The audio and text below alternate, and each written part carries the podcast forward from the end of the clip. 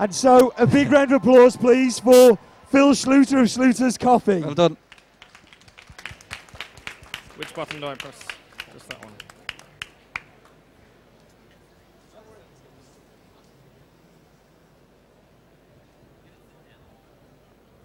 Yeah, got my notes here. Great, thanks very much. Um, Steve, that's quite an introduction. See if I can live up to that. I feel a bit like Britney Spears at the moment with this uh, mic on. Uh, this is my title, TIA. Has anyone heard the phrase TIA? Too many times. Yes. Well, Steve says he's heard it too many times. If you've travelled in Africa a fair bit, you have probably heard the phrase TIA. People say TIA when things go wrong. They say, This is Africa. TIA generally means your flight's been cancelled again.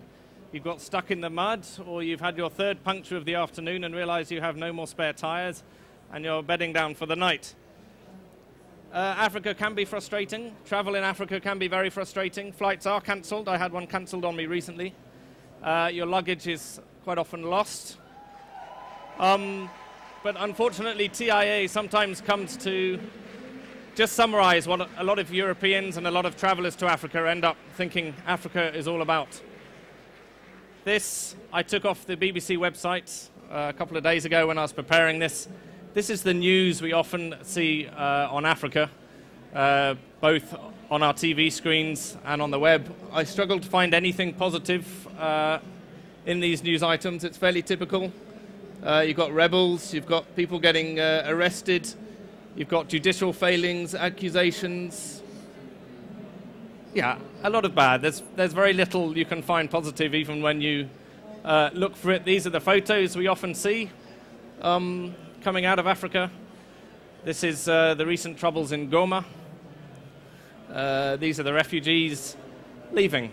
Now, I'm someone who has uh, grown up in Africa. I grew up in Kenya. I left when I was nine, which I uh, recognize as very young, but I've been back pretty much every year since I left, and I absolutely love going to Africa. And this is the Africa I think is presented to us most of the time in the West, and I want to tell you that I don't think it's the full story of Africa, and tell you that this is the Africa that I know. I don't know how I get this. I'm just going to see if I can get this video to start.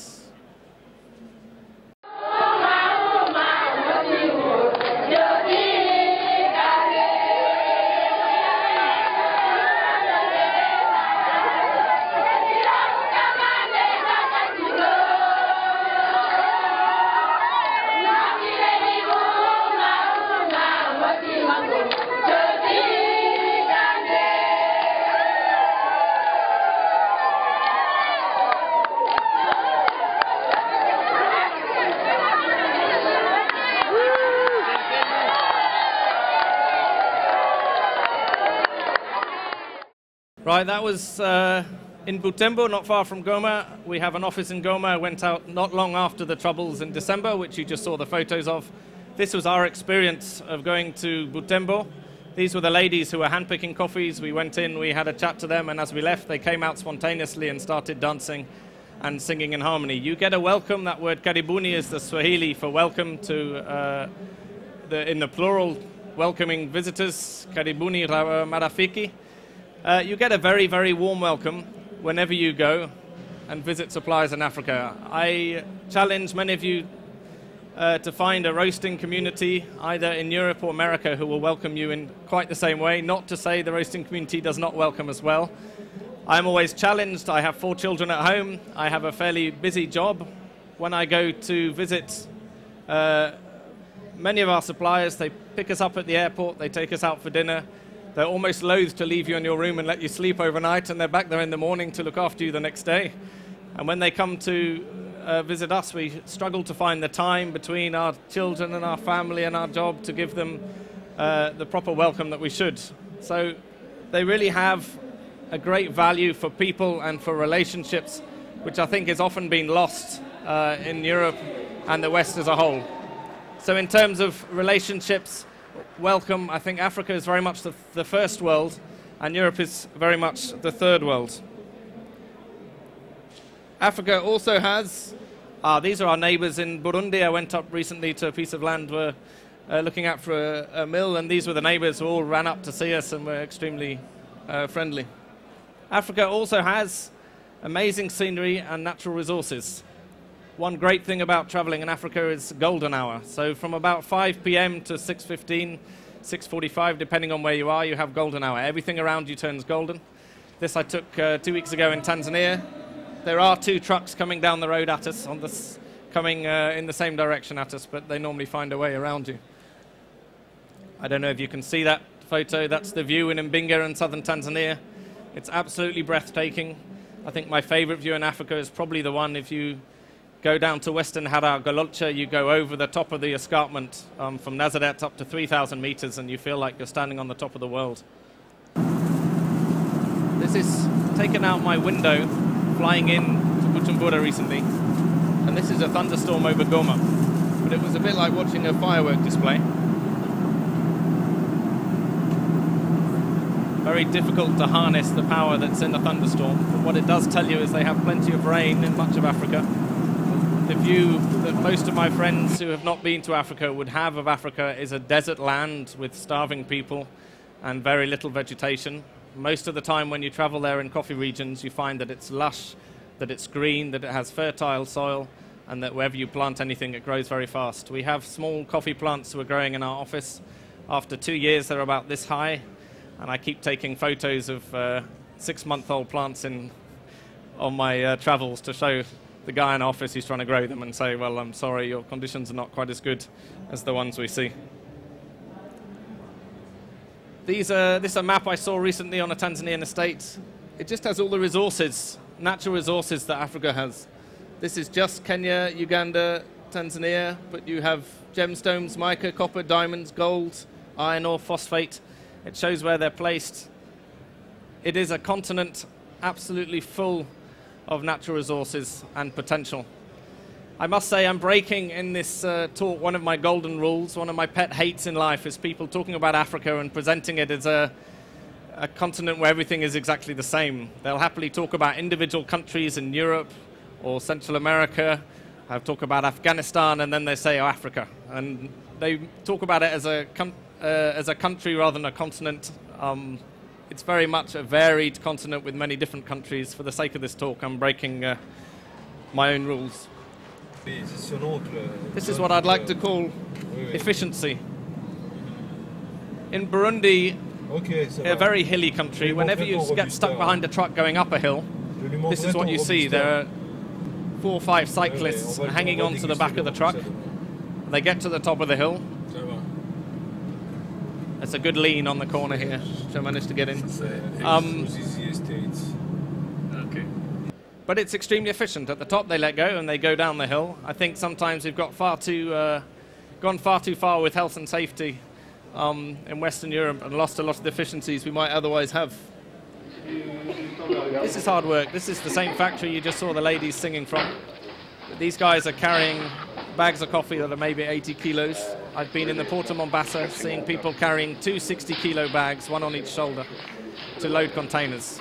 I am told by my roasting friends that it now costs them six cents a pound to offload coffee in 60 kilo bags in Europe because people in warehouses are not allowed to carry more than 20 kilos each, so you need three people to pick the bag off the top, stick it on the conveyor belt, and three people to pick it off the bottom. That is the reality. Most people we deal with in Africa are willing to work extremely hard. They're willing to put their back into things. Uh, and I think if we're not careful and what's already happening is that whilst our economies are stagnating, theirs are going to boom. This is a photo taken. We have ladies who do handpicking for us in Goma. They get $2 a day, they get fed at midday, and they are extremely happy. And when we go to visit, they say, Thank you for being here. We love having a job. We love coming to work. We love working hard. Um, and it's just a very different perspective than you often feel um, is the case particularly in the current Western economies. Africa has a young population, whilst we're suffering with a very aging population and the problem of providing for pension funds and working out how we're going to continue to support our aging population. Africa has an extremely young population full of potential and energy. Uh, the yellow section, Africa, uh, the median age has been f- between 40, 14 and 20 years old. If you look at France, UK, we're up to 30, 35, or 35 to 40. We do have uh, an issue in Europe and how we're going to support people in Africa. The issue is more how to feed the uh, young population, but in the years that come ahead, they will have a huge working, efficient population. This is the GDP growth currently in Europe. So uh, all the black countries have had two quarters of shrinking GDP. The other countries' life is not much better. GDP is either flat or growing extremely slowly. This, these are current GDP growths in African countries. So you can see there 6%, 7% across the continent. Africa's economies are growing and they are growing very, very fast. However, we are still left with the very stark issue. These are my children about four years ago, my eldest two, who are now a bit older, in their best Ethiopian dress. And the other photo is a photo I took in Kochere in Yirgacheffe. And the stark reality is we do live extremely comfortable lives in Europe, and we are dealing with a uh, coffee producing population in Africa who are abundantly smallholders and who do live often in abject poverty. This is the uh, percentage of coffee in each African producing countries. Is, these are our own estimates, which is produced by smallholders. So, whereas Brazil produces most of its coffee on large estates, or some smaller estates. Africa is really a smallholder produced crop. Zimbabwe didn't have any smallholders, but it hardly has any coffee. Zambia is very similar. Uh, I heard Mick Wheeler speak recently telling me that uh, the smallholders had a very limited future in the world of coffee. He believes that they will not be producing coffee in 20 years' time. I think at least the lesson in Africa is where you don't have smallholders, you don't have a sector uh, which will last the course. If you look at Angola's Robusta production, which was about 4 million bags, and Uganda's Robusta production, which was the same in the 60s. They both had a civil war. Angola was based on plantations, and the production disappeared altogether. Africa, uh, Uganda was based on smallholders, and the production dipped slightly, but has maintained a similar level and carried on. A lot of us here, especially in the specialty industry, are wanting and willing to see development in the producing countries we work with. We're talking about Africa here, so we want to see a change made in Africa. Our mission statement in, as a company is to transform lives in Africa through commerce in a mutually profitable way. We want to see a real change in lives in Africa. That's what motivates us. But I don't know how often we sit down and actually ask ourselves, what do we really mean by seeing development? What do we really expect? On the left, you have Beni High Street, very little uh, uh, um, paved roads in Beni, and on the right you have Feshi, which is uh, a small, beautiful town uh, in Switzerland where I used to live. I want to ask, are we expecting that Beni in DR Congo will turn into Feshi? If we pay higher prices for coffee, if we support communities, if we see development, is this what we're expecting to happen? And if so, are we expecting it to happen by 2020 or by 2050 or by 2100, or is it going to take thousands of years? I think we need to ask ourselves these questions because it's, it's a good way to then question what we're trying to do and why we're trying to do it. Having spoken about GDP and shown that African GDP is growing, I think GDP is a very limited way of looking at a society and working out what that society is good at and, what, and seeing the good in a society. JF Kennedy did a fantastic speech on uh, GDP, which I'm about to play, which I think shows how limited GDP is as a figure. Too much and for too long, we seem to have surrendered personal excellence and community value in the mere accumulation of material things. Our gross national product now is over $800 billion a year. But that gross national product, if we judge the United States of America by that, that gross national product counts air pollution and cigarette advertising and ambulances to clear our highways of carnage. It counts special locks for our doors and the jails for the people who break them. It counts the destruction of the redwoods and the loss of our natural wonder in chaotic sprawl. It counts napalm and it counts nuclear warheads and armored cars for the police to fight the riots in our cities. It counts Whitman's rifle and Speck's knife and the television programs which glorify violence in order to sell toys to our children. Yet the gross national product does not allow for the health of our children, the quality of their education, or the joy of their play. It does not include the beauty of our poetry, or the strength of our marriages, the intelligence of our public debate, or the integrity of our public officials. It measures neither our wit nor our courage, neither our wisdom nor our learning, neither our compassion nor our devotion to our country.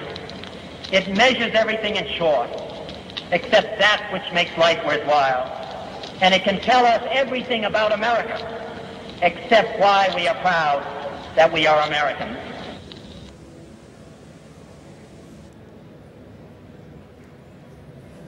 So I think that makes a point.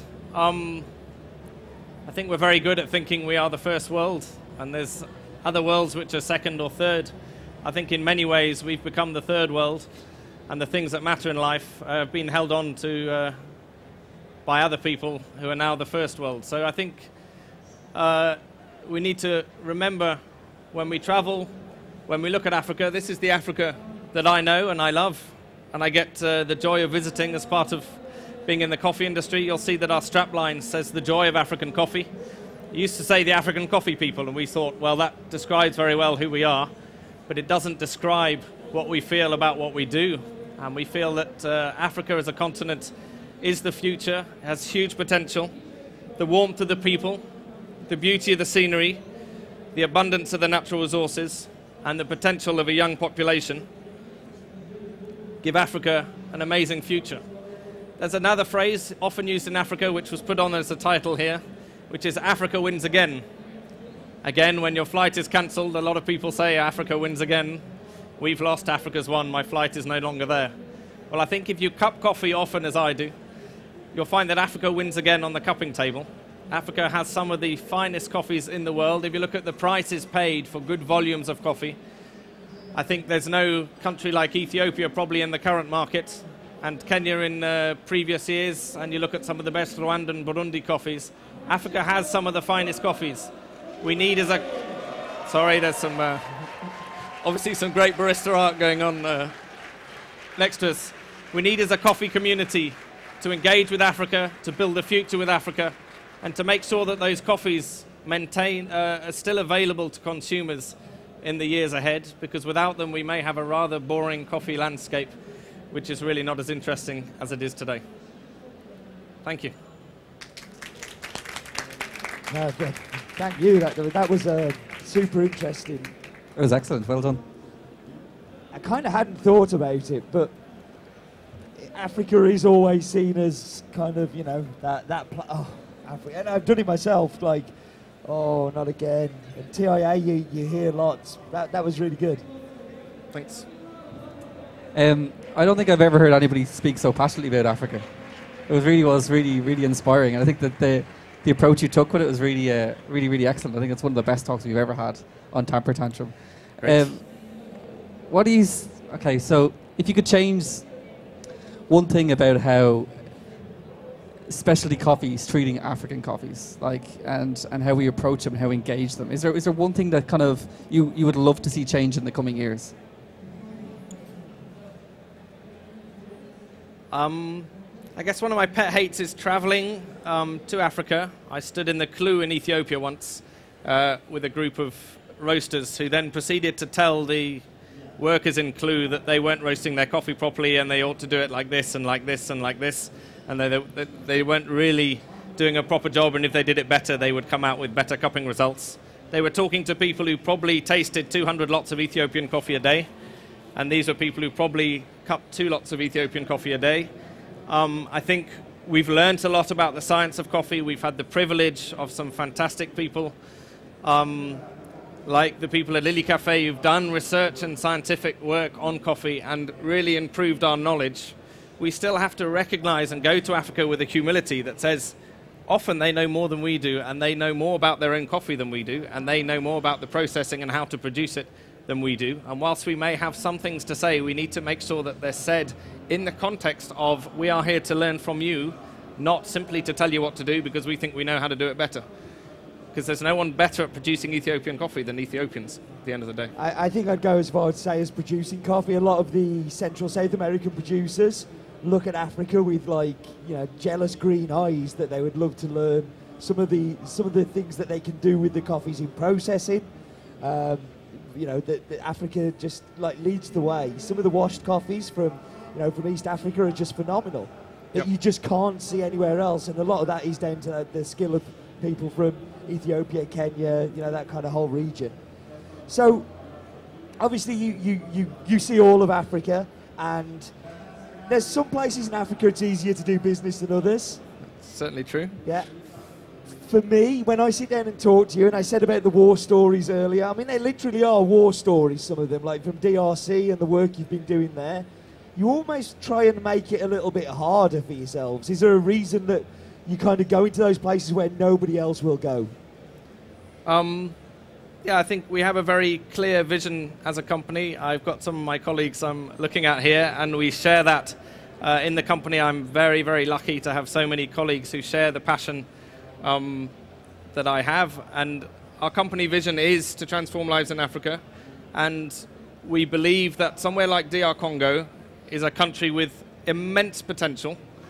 I read a book recently called Blood River about DR Congo. It gives you the history if you like reading books. I highly recommend it. But it describes how the diets in DR Congo are absolutely terrible.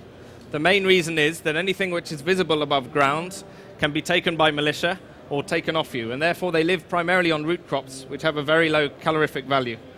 Now, the population who grow coffee in the Kivu region have suffered from militia groups coming in and out, often uh, paid for by foreign governments who want to get their hands on the resources which are in the region. And the, the local population have suffered hugely. Now, as a company, if we're not willing to go into a zone like that and improve their lives through doing coffee, then we should close up and go home.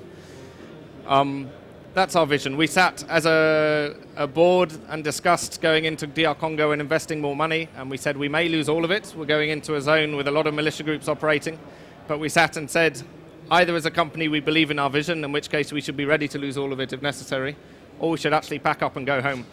Um, so we do deliberately work in countries that other people won't. We're fortunate that there are some people who come in and help us. Um, we have PSI and DEG who give us some co-funding now in that region, and they are willing to help people who are going into these regions because they also see the need to restart the regions and help them economically. But we go in as well with our eyes open, realizing that the people there have things to teach us. They've been through some extremely difficult circumstances. A lot of the videos I just showed were from DR Congo. You come back quite humbled by the joy these people have uh, after what they've been through, their passion, their willingness to work hard, and their, their hope for the future. So, you've done this to me before, and you kind of tell, oh, we're doing this. Tell me that like something that happened on the last trip that everybody here will go, can't happen to a real person. Like one of these stories that you've gone in somewhere and something's happened that just can only happen in Africa.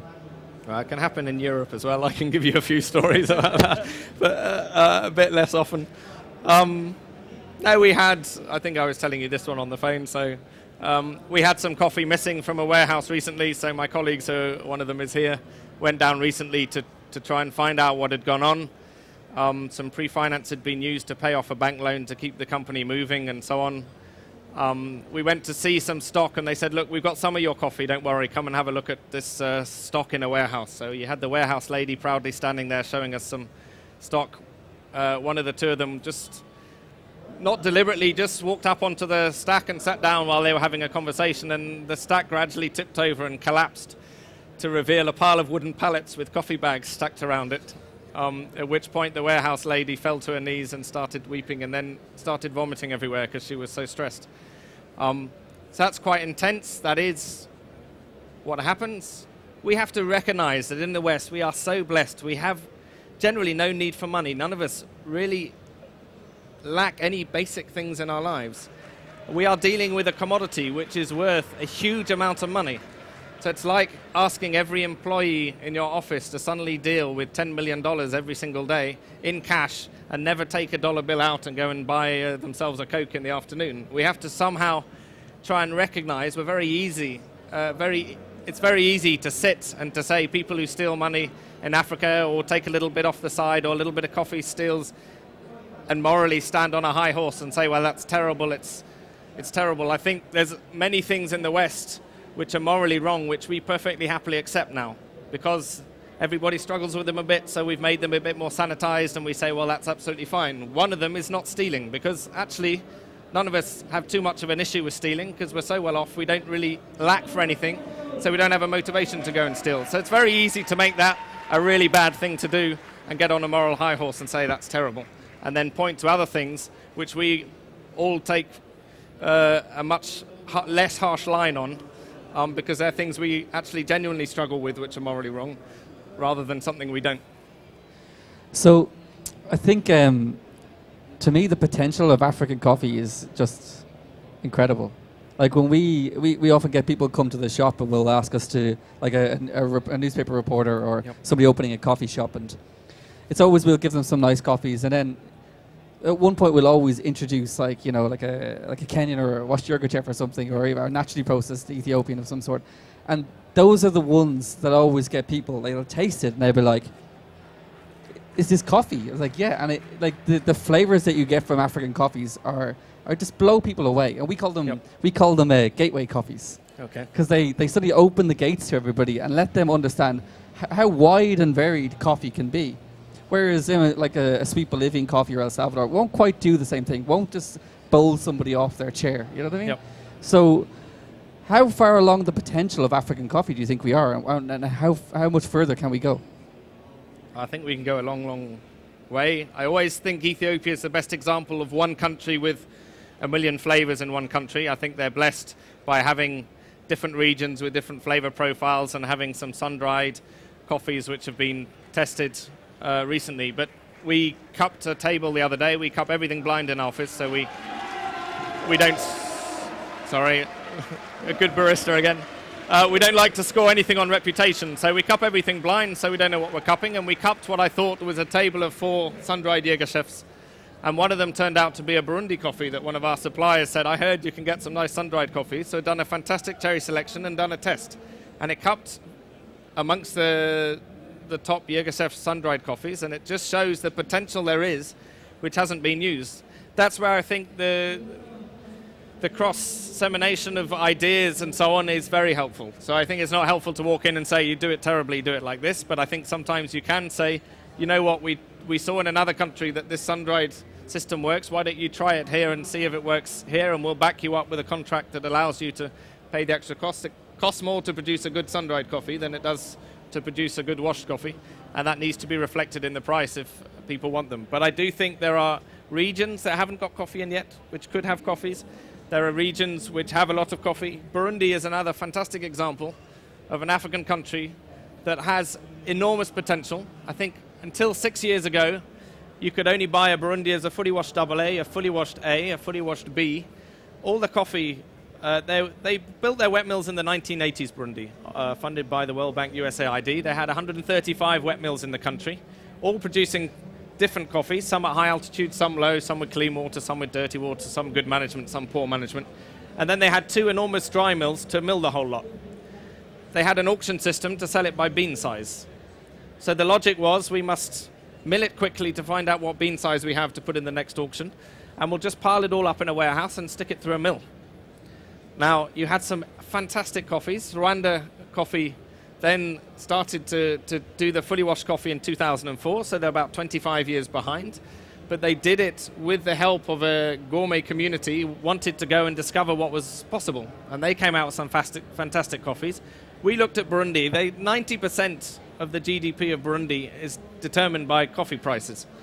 And we said if we can get 10% of the coffee and get a 30% premium for it into the gourmet market, the market that buys container loads, there's also a market that will pay much higher premiums for the smaller quantities. But if we can get 10% of that coffee into the premium market that will pay a 30% premium. We can increase the GDP of Burundi by 2%.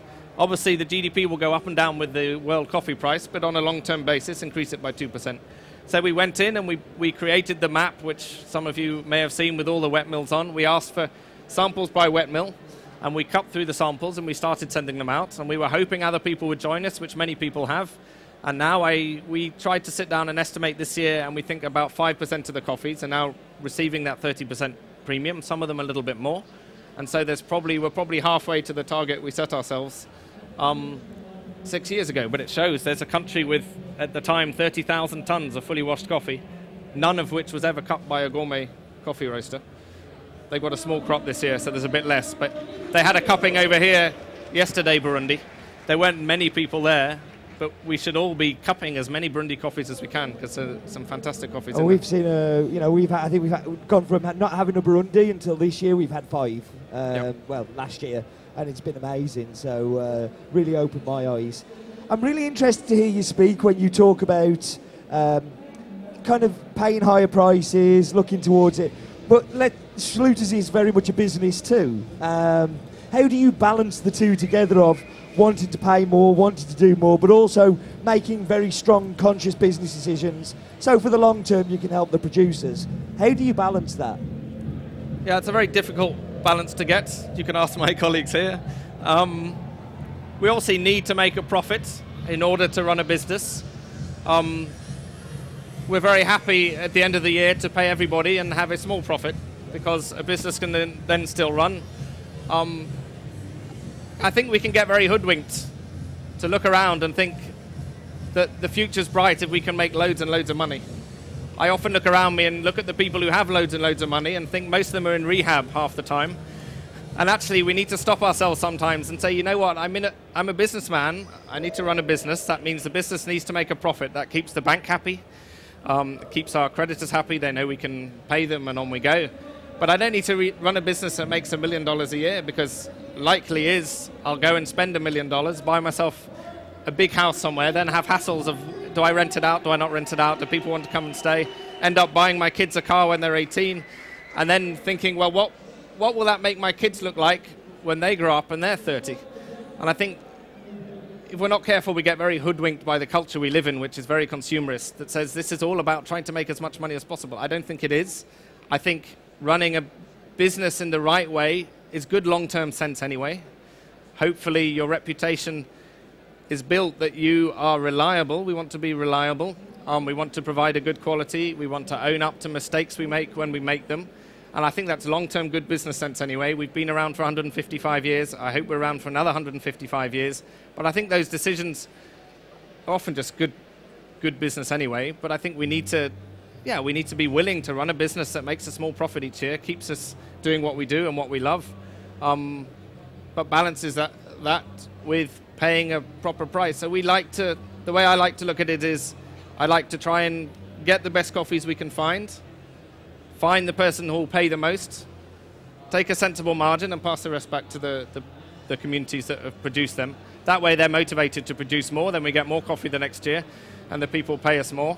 Um, I think we had a brief discussion yesterday. I almost put what is a fair margin as a title and thought we could have that as a discussion. It's very hard to know, uh, to have that discussion. It's very hard sometimes. I said to you, you should ask us what price we paid the producers. I think there's a lot of the roasting community who are going out promoting the fact that they are helping producer communities and doing a lot, but can't tell you what those producers got for any of their coffee. Steve was very good. He said, Look, Phil, I travel with you in Ethiopia. I can come around and see what the producers got and whether they got a good price. And I have to trust you as my supplier. Um, that that's what you do. You know the people you work with. Um, but I think transparency in the coffee chain, we shouldn't feel threatened doing our job if we're adding value in the chain. In which case, we should not feel threatened by transparency in the chain, that people know what margins we make and uh, how we do things. If they've got an pro- issue with it, they can discuss it with us, and we can say, well, we need this margin because we invest this and we do this and we do this. I, I think transparency in the coffee chain is a good thing. And as much as roasters can go and meet the producers they're working with, talk through what is their cost of production, what is their need of income, be willing to pay that, and then work with people who can bring them the coffee, provide the logistics, the finance on a transparent fashion. It takes a lot of the static out the system. A lot of money is lost in coffee by the fact that when the coffee is produced, they don't know who they're going to sell it to. If you ask me to go, I was talking to one of the Burundians looking at me now yesterday about his coffee. If you ask me to buy a full container Burundi fully washed coffee today, I have to bid a fairly low price for it. Why? Because the coffees that I bought last year that I haven't found a buyer for yet, I'm selling at large discounts to New York in warehouses in Europe and losing a fortune per container. If you ask me then to go and stick my neck out and buy fresh coffee this year, if I don't know where it's going or don't have any idea, I have to push the price down a bit because I have quite a big risk factor, which I don't know how to cover unless I push the price and aim for a higher margin. If I know that I've passed you the sample and you're going to take half the coffee when it arrives and pay a good price, I'm very happy passing all that back to Origin, doing it for a very thin margin. But and, and that's the way we've very much been working recently. Yep. He's, he's looking at pre-shipment samples and working, but working backwards that way before the coffee even yep. leaves, agreeing and build a long-term relationship. We have a uh, some fantastic buyers in the world. Um, we have one in Canada, one in South Africa. I hesitate to mention names in the industry, but they visit the communities they work with every single year. They work with the same people. They will go down. They will walk to people's houses and sit down with them and ask them how their kids are, how are they getting on at school. Is it different from last year? Have the food prices gone up? What are your challenges? And they will take the time. They have maybe eight supply chains. They will visit every single one every year, and they will pay very good prices and premiums, but it's long term business. We do it for an extremely thin margin, which we couldn't live on if we did. Uh, yeah, if if we didn't know where the coffee was going, we would never do it because it would be business wise, it would not make sense. But they come every year. We know they're there to buy the coffee. We know next year they'll probably buy twice as much. I think their customers like the way they operate, and the business has grown fantastically and all the money gets to the farmer. One of them has a requirement on the contract that 65% of the FOB price is received by the farmers in cash. It sounds like a small percentage in many ways. This is for cherry. If you look at the cost of running wet mills in Africa, the cost of dry milling, transport, and all the local costs of managing an operation, that is a very high percentage getting to farmers, and it's probably reality of the sort of percentage that farmers ought to be able to get. I, before I entered the coffee industry at university, I did my dissertation on the percentage of prices, FOB prices getting back to coffee farmers in differing marketing systems across East Africa. And you found in some uh, they only got 20, 30% of the price, and in the best ones they were getting 65%. And I think it's a, it's a fairly good target for people to aim for. Uh, I think as a company, you're fairly unique, as in you sell lots of coffee to big roasters, and you've started to work much more in specialty in recent years as well. Yep. What are the challenges and what are the differences of dealing with the two? What, you know, kind of what things have you found as you've been dealing with two very different groups of people? Okay, I'm going to tackle before I answer that question the the concept that anyone who buys a container load isn't specialty. I sat when we set up the SCAE. We, there's about 12 of us sitting in a room in London. We had a big battle whether Robusta was specialty or not. Um, so it depends a little bit on your definition of specialty. Someone who comes in and buys a full container of sun-dried Yirgacheffe grade one at 380 cents is trading specialty coffee in my book, even if they buy a container or two containers. Um, and I think as a company, we have been focused on specialty coffee now for 10 years. Um, I came into a business that the day I started, I think 80% of our turnover was Congolese Robusta. Um, I came in, I was passionate about adding value and cupping coffees and so on, and now 96% of our business is Arabica, um, uh, and it's all from the African continent. We, I don't think we could exist on just the specialty micro lot business we do. It certainly wouldn't pay our overheads. It wouldn't allow us to go in and invest in DR Congo and Cameroon and Burundi and Rwanda and elsewhere, the, the volumes are simply on the specialty lots not there. Maybe we're not as good as some of our larger competitors who have done it for longer and have a bigger volume going through. Um, we have to sit and question whether that that business makes good business sense. We love it. It's a lot where our passion lies, and it's very easy to spend all day cupping coffees around the table and playing with the machines. But at the end of the day, we also have to cover overheads. Um, but I would say the other business is specialty. We're trying to get all of Africa's coffee. We, we look at the Cup of Excellence in Rwanda every year, and I do a little calculation in my office. I look at the fully washed coffee that comes out and say, how much value have we added to the Rwandan economy by trading fully washed coffee? So we look and we say, okay, there's 100 containers that go out at a 30 cent premium. Then you look at the value that comes through a Cup of Excellence competition and the auction afterwards, And the numbers are fairly similar, surprisingly. There's a much lower volume in Cup of Excellence, but the prices they get are fantastic.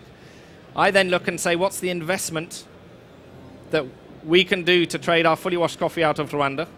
And what's the investment required for a Cup of Excellence? I think they're both fantastic and they both need to stay in the, the market.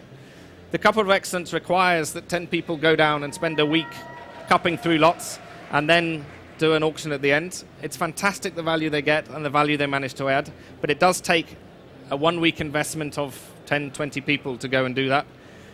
We probably have a, a similar investment but spread over a year to add the same value to, f- to the fully washed coffee. So you often see these pyramids. My uncle John Schluter, if you ever heard him speak, loves his little pyramids. You've got your very high end two bags at an extremely high price, but then you do have a good chunk of coffee um, which goes into a market that cares about origination, cares about taste profiles, but sells container loads in packets, often through supermarkets, um, that pay a very good price and do support the economies and add a huge amount of uh, value to coffee at origin.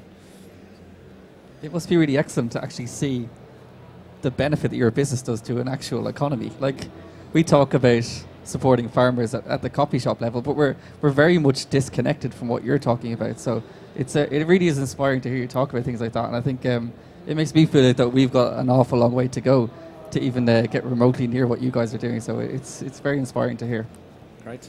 So, um, what normally at these kind of events to make them happen, we have to kind of, can you clap for such and such and, and all that? And we changed it this time, and we've got questions from I people have to off the for the internet. audience no, no, no, no clapping is necessary. Okay. They do that over there. Okay, that's good. Um, but no, what we do is we've got a sponsored question section from Breville, Okay.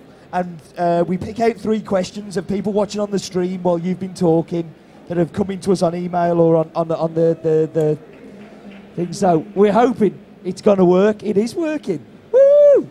So it's ask the expert. So why is African coffee so fruity? And that comes from Judy Shen in USA. So Right, thanks, Judy. It's good to have someone in America sending us questions. That's fantastic.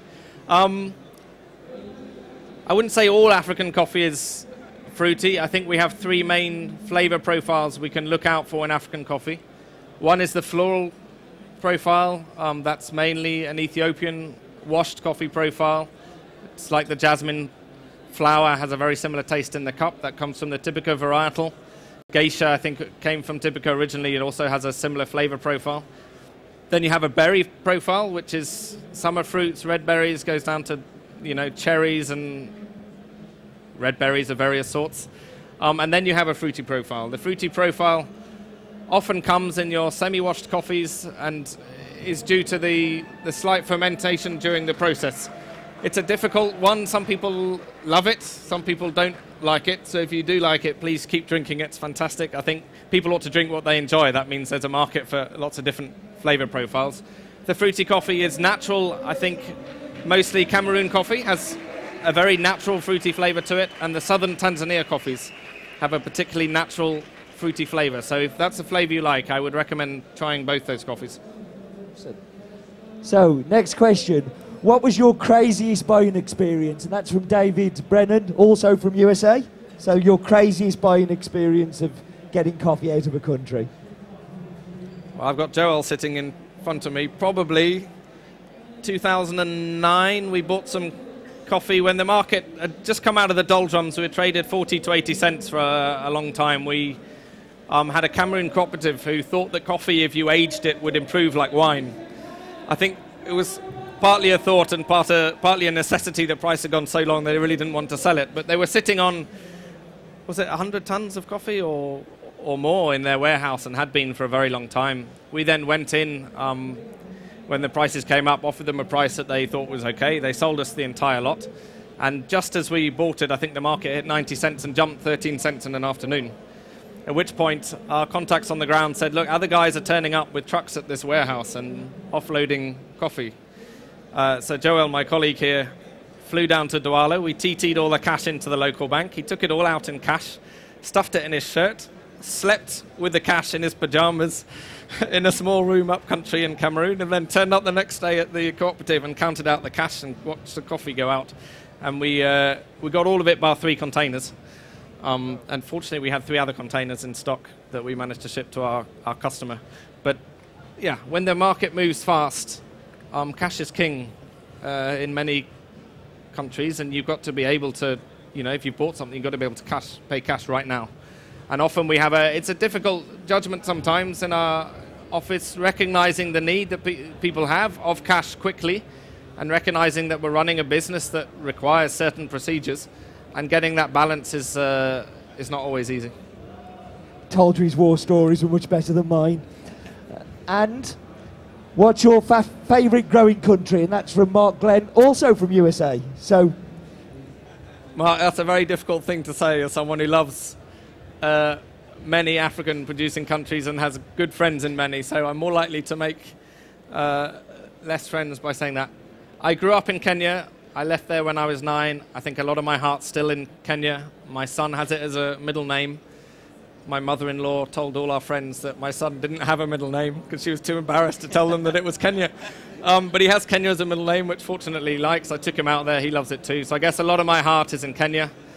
Um,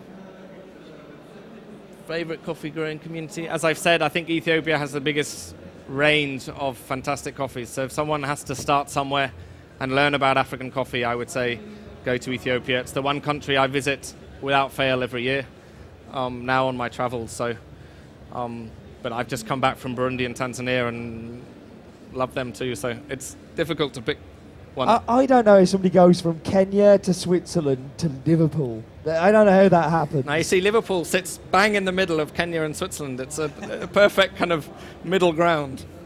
Uh, yeah, no, that would, that's fantastic. Listen, uh, I, I'm, I feel super inspired by your talk. Uh, I think it will go down as one of the Tamper Tantrum great talks that we've had. Thank you so much. A big round of applause, please, for Philip Schluter. Thanks.